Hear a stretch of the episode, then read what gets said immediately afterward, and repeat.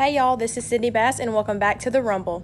I'm with Miss Dykes to talk about HOSA. How long have you been a teacher and how long have you been the HOSA advisor? I have been teaching health science as well as been the HOSA advisor for the last 15 years. What is your service project this year and what is the purpose? Okay, this year's HOSA National Service Project is Be the Match.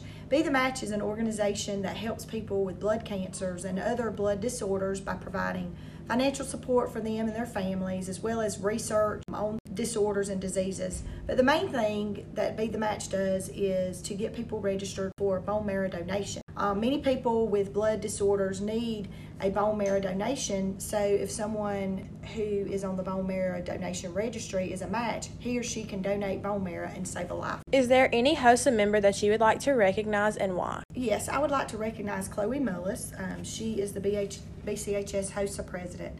She's been in HOSA all four years and um, an HOSA officer for the past three years.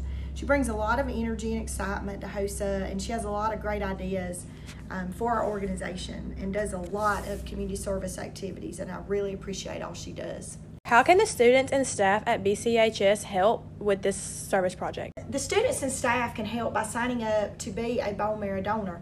We're having a bone marrow donation registry drive at the high school on March 23rd and 24th during each lunch. So I hope everybody can, you know, come out to, at your lunch and sign up and uh, get on the registry. Well, thank you so much for talking with me, Miss Dykes. It's been great. Thank you, Sydney. Now with Chloe Mullis. How long have you been in HOSA? I've been in HOSA for all four years of high school, and I've been the president for three. What is HOSA?